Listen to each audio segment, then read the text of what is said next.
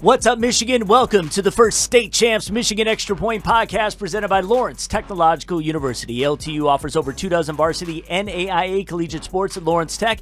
Athletic and academic scholarships available. Recruit yourself at LTUathletics.com. Extra Point also brought to you by the Michigan High School Athletic Association. The MHSAA is looking for motivated individuals to become officials. Great part time pay and a way to stay connected to the game. Help wanted, just whistle. Visit MHSAA com for details. And also, Hungry Howie's. Do you want free food? Hungry Howie's and State Champs have a great offer for you. Order your next meal at hungryhowies.com and use the special code CHAMPS to receive one free order of Howie's bread. Some restrictions do apply. Okay, this is the companion podcast to our State Champs Michigan Extra Point talk show. We've got recaps of some of the best games from week one, a preview of week two, and a whole lot more. Watch it on your preferred platform Facebook, Twitter, Instagram, statechampsnetwork.com or on our free streaming app. My name is Lauren Plant. Scott Bernstein with me, and joining us today is the communications director with the MHSAA and a big high school football fan in his own right, Geoff Kimmerly. Geoff, thank you so much for taking some time to talk football with us today. Glad to be with you guys. Okay. Uh, First off, talk about your role in the MHSA. Perhaps there's an aspiring communications director listening right now. Uh, what are some of the specific things that you do for the MHSA? Uh, sure. So I came out of the media myself. I was a newspaper editor for 12 years. Moved into a position where I became uh, something of our in-house media.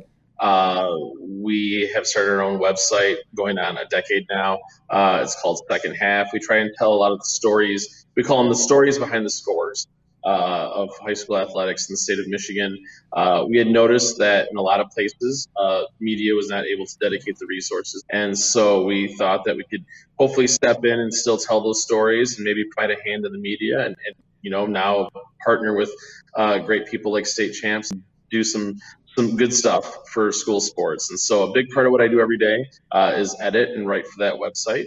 Uh, I'm also the person now who speaks uh, for us to the media, which during COVID 19 times meant about 1,500 interviews last year. Right. Uh, things quieted down substantially, thank goodness, this fall. Let's get your takeaway from week one on three teams specifically. Let's start with Chippewa Valley, perhaps the biggest surprise from week one at the PKC at Wayne State on Thursday night. Big Reds coming off a disappointing 3 and 4 season in 2020, uh, big 45 to 20 win over Detroit Catholic Central. Your thoughts?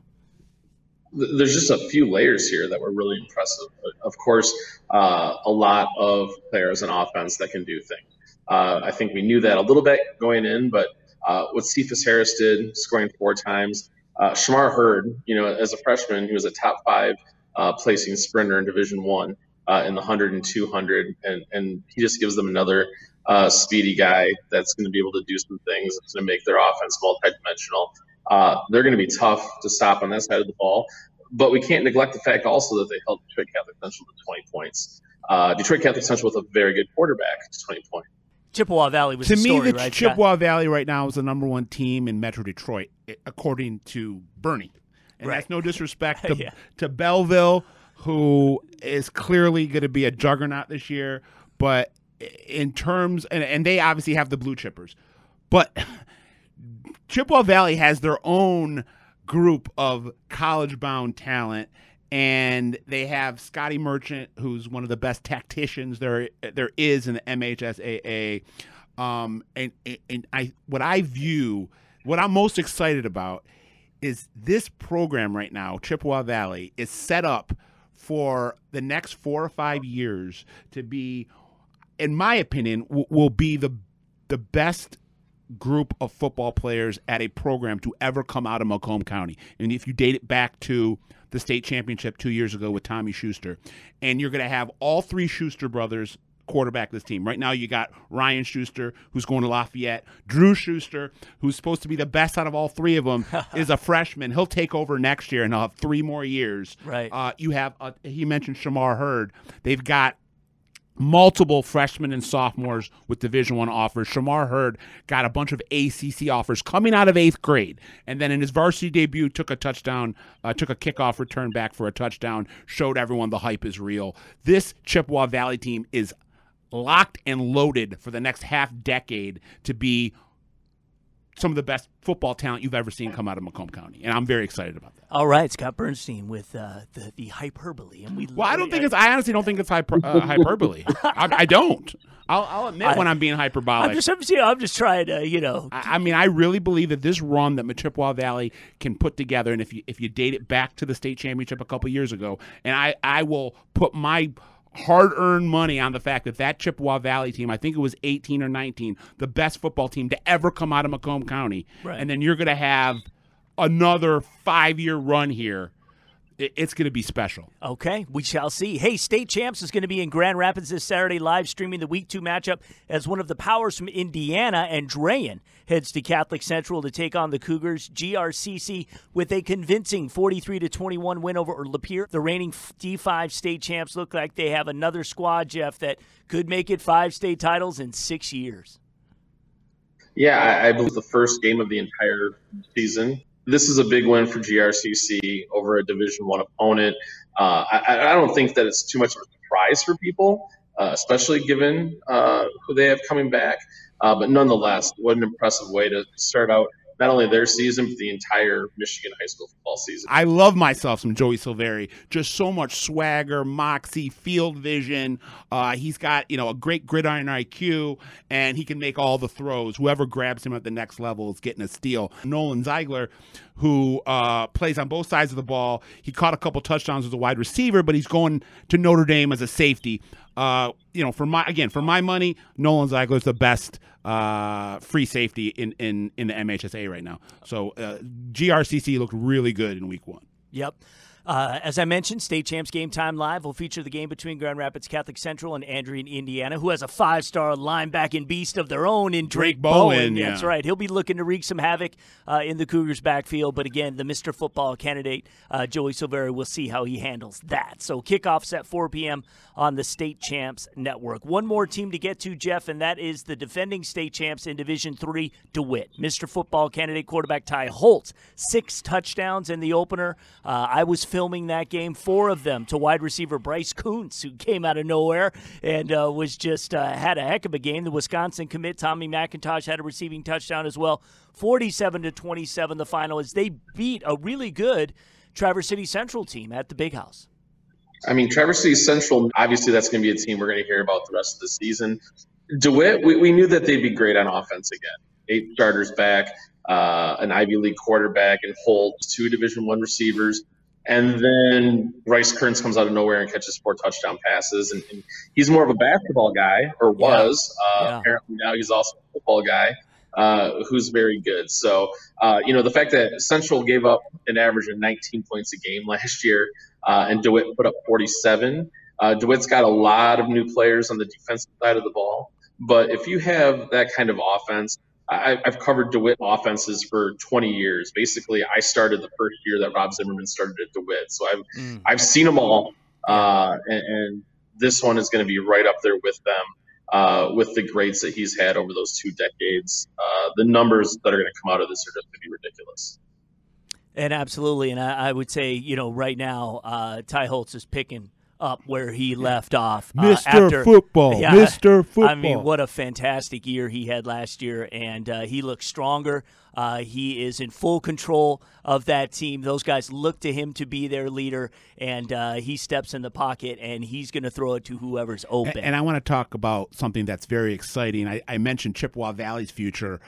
DeWitt's future at the quarterback position is very, very, very bright. You got Ty Holtz, who again probably the front runner for Mr. Football right now, best quarterback in the state, headed to the Ivy League. But coming up behind him is another one of these phenoms that you start hearing about in seventh and eighth grade. Aspen Keys, he made his junior varsity debut yes. last week and was um, I'm looking at his stats right now. Uh, 12 of 15 uh, passing, 225 yards, uh, three touchdowns, two uh, uh, through the air, one on the ground. So Ty uh, Ty's going to graduate next year. Yeah. Aspen will step in as a sophomore, and the train will just keep rolling. Well, there you go. The MHSA's communication director, Geoff Kimmerly, joining us today on the State Champs Michigan Extra Point podcast. Full implementation, Geoff, of the playoff point system in effect this year. Uh, can you give us a simple way to understand how this works and how it differs from the six wins and you're in policy of the past? Previously, you won a certain number of games and you're in the playoffs. It wins a few games in a season, five game, five wins uh, if you played eight or fewer. Win is no longer uh, no longer part of the process here. Everything is based on not only how successful you are, but really how successful your opponents are as well. Uh, this is called the enhanced strength of schedule format. Uh, it's something the Football Coaches Association brought to uh, the table three or four times, uh, and we continued to work with them and to, to, tweak the the formulas to to make this really line up so that it'd be beneficial for schools all over the state. I want to thank the MHSA's Geoff Kimmerly for joining us today. Happy week two. Looking forward to another exciting weekend. Thanks, Geoff. Final segment of the show, we bring in State Champs digital managing editor and the man who does the weekly rankings for us all football season.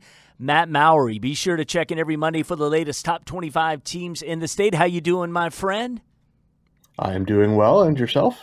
I'm doing well, and Scott Bernstein still with us as well. Well, Matt, it didn't take long for West Bloomfield to go from number one in the state to number 10 in the state. Uh, Rochester Adams won that game pretty handily. Uh, you have a new number one, and that is? That is Belleville. And it, was quite honestly, when we were going into the season, when I was looking at the two teams, they had a lot of similarities. They were going to have a new quarterback. They had a young and exciting kid who was going to take that spot. They had to rebuild several spots on defense. We thought they would both kind of be a little more, a little further ahead offensively, maybe than defensively. And it just, it just happened that those problems caught up with West Bloomfield in week one. Belleville did not have any problems with Plymouth, just yeah. absolutely smoked them like they did a lot of teams at the early part of last year, too. And it, it quite frankly could have been a toss up. And, and it was one of those things that rankings is about admitting you're wrong sometimes. And we were clearly had overvalued some of those, you know. It, we knew that West Bloomfield had kids who were going to come in and replace a lot of those kids who had graduated. It was just how fast they were going to get up to speed. And quite honestly, uh, Rochester Adams exposed that some of those kids or some of those, uh, you know, positions are not quite where they, you know, will be down the road, and we expect they'll be in a year or two. Another thing to remember too, though, is West Bloomfield kind of did this a couple years ago in 2017, I believe, where they lost their first two games and were quite frankly embarrassed at that point of where they stood at 0 and 2 on the season, ran the table the rest of the way, and ended up in the state finals anyway. So nothing that happens in these first couple of weeks dictates what your season is going to be still yes once we saw that result with west bloomfield it was you know they they were probably they were the biggest drop in the rankings this this last week you know, there were other teams that that dropped there were a lot of intra ranking um, uh, games last week i think we had six uh, t- games between where both teams were in the rankings last week. Yep. I think we have five this week where where both teams are in the rankings. So it it kind of clarifies where those teams stand against each other but I still think we have a pretty strong top 25 in terms of these are the best 25 in the state. Anybody, other teams you want to mention uh, in your top 25 that uh, are worth uh, talking about a little and, and, a team maybe to uh, uh, look out for that might be on the rise soon in your eyes? Well, another team that was in a pretty similar situation to those two, quite honestly, in you know replacing a lot of, of Division One talent, particularly at quarterback, was River Rouge, and River Rouge started off uh, one and zero, oh, just absolutely uh, rolled over Eastpointe in one of the, I believe it was one of the games at the PKC uh, last Saturday that's another program that just kind of reloads. And quite honestly, that might be the mat- best matchup of this upcoming weekend when you look at it. And it was quite honestly a matchup that we're, we're recording this on Wednesday. I believe it came together yesterday when yes. both of them had cancellations. Um, Warren de La Salle was supposed to play Denby. Denby canceled the season. Uh, River Rouge was supposed to play Renaissance. I'm not sure what the status is of Renaissance. I don't know if they canceled the entire season or just this particular game. But those two te- those two programs got together and decided they're going to be playing at Wayne State. Um, I believe on Friday night. Yeah. Uh, so that's going to be a, that's going to be a great matchup because those are two teams that, quite honestly, look to be contenders in D2 and D3, um, you know, kind of gives them a, a, a, another opportunity to go again. It, it, would be a shame if both of them were sitting on the sidelines, you know, taking a forfeit when You got to love it when teams get together and challenge themselves. There's another slate though uh, this week, particularly on Friday. You got Cass Tech going to Muskegon. Um, you've got Davison and Novi Detroit Catholic Central, both teams coming off losses. I don't know how Catholic Central felt about their season opening. Obviously, not, not great. I know. I'll tell you, I didn't feel very comfortable with it, I, and, I, and there's no shame in losing to Chippewa Valley, but kind of like with Sure, West right. Bloomfield um, and their Adams game, you know, there's losing and there's getting beat. Absolutely. And Yep. Yep. in the case of Catholic Central and West Bloomfield, who were my number one and number two teams in Oakland County, they didn't just lose; they got beat handily uh, by Right. by their opponents. So, and, I- and in, and in that Catholic respect, and Catholic Central, sorry to interrupt you, Matt. There's one last thing. Catholic Central, unlike West Bloomfield, who was having to replace a lot of parts, Catholic Central was bringing almost everybody back. So it, it Yep, should yeah, not have been. really right. They're really their only Achilles heel was supposed to be their offensive line, you know, because they were replacing four out of five, but they had good parts to fit in there, and so we thought if they could get that offensive line going early, um, it, it, this could be a team that was a contender. They're facing a Davison team that's kind of on the other end of the spectrum because Davison brought back nobody, and there were a lot of you know talk in the preseason from from the kids at you know kids and coaches at Davison going, man, where is the respect for for our program being able to reload? I actually saw them play against Clarkston, and you know obviously at this early in the season we're not sure where you know exactly teams are. I think both of these teams have a chance to to be pretty good, but Davison looked good for the fact that they return. I think three total starters combined on both sides of the ball. I mean, they, they just kind of plugged in a new running back in AJ Hill and and Hemmerline, their quarterback, looked pretty good for a kid that you know I believe was on the JV last year, and that's that could be you know one of these teams is going to be sitting at zero and two after this weekend, and it's going to be scratching their heads. If it's Davison, I think they would probably go, okay, well, you know, looking at what we brought back. 0 and 2 to two very quality ranked teams is not the end of the world. If it's Catholic Central, I think that's going to be a little bit concerning for them, like you said, because if they end up starting the season now, doesn't mean their season is over, but it's certainly a point of, of clarity in their season if they if they end up 0 and 2 after high expectations. Like I, I didn't realize I didn't realize they were replacing so much up front. So that makes a little bit more sense. Uh, I, I got to be a little more on my p's and q's, I guess. Uh, one thing I wanted to ask Matt about in his rankings is Detroit King. They're zero and one, but they lost on a crazy hail mary uh, to the Carmel uh, Greyhounds Yes. in another one of our coverage Right. districts. Yep. Uh, Zach Osborne and and those Greyhounds. Um, th- they were at uh, six before you dropped them three. Yeah, I only see- dropped him three spots after that. Yeah, it was. It was exactly that. Just because when you go on the road and you play another state's one of their top handful of teams, and and you lose on a hail mary like that. I mean, I I, I ended up jumping them with um, Rockford Mona Shores La Salle, all of which won big. I you know theoretically could I kept have kept them closer to six than I did. Absolutely, yeah. I I think they're one of the handful. You know probably top six or seven teams in the state once we get down to the very end. But you know that was just kind of a decision. I Rockford came off a, a, uh, a big win against uh, Sterling Heights Stevenson, Muskegon, uh, Yep. Mona Shores beat Lowell to keep their streak of uh, undefeated streak going, and De La Salle beat a, a good Chicago St. Patrick team real handily. So it was more about kind of what the other teams did than absolutely what you said. There's no shame in losing to a, a Carmel team on the road on a hail mary. Uh, This Harley, was yeah, less about King. Yeah, Re- really, really, actually overshadowed what a kind of a game. it was an amazing Dante game. Moore had. And Dante Moore, it looked had had had, had the game winning touchdown pass to Yes. Joe Williams with like 20 seconds left. It was this back and forth, Yeah. uh, you know, a, a track fest Yeah. marathon. And just so for people that know, or people from here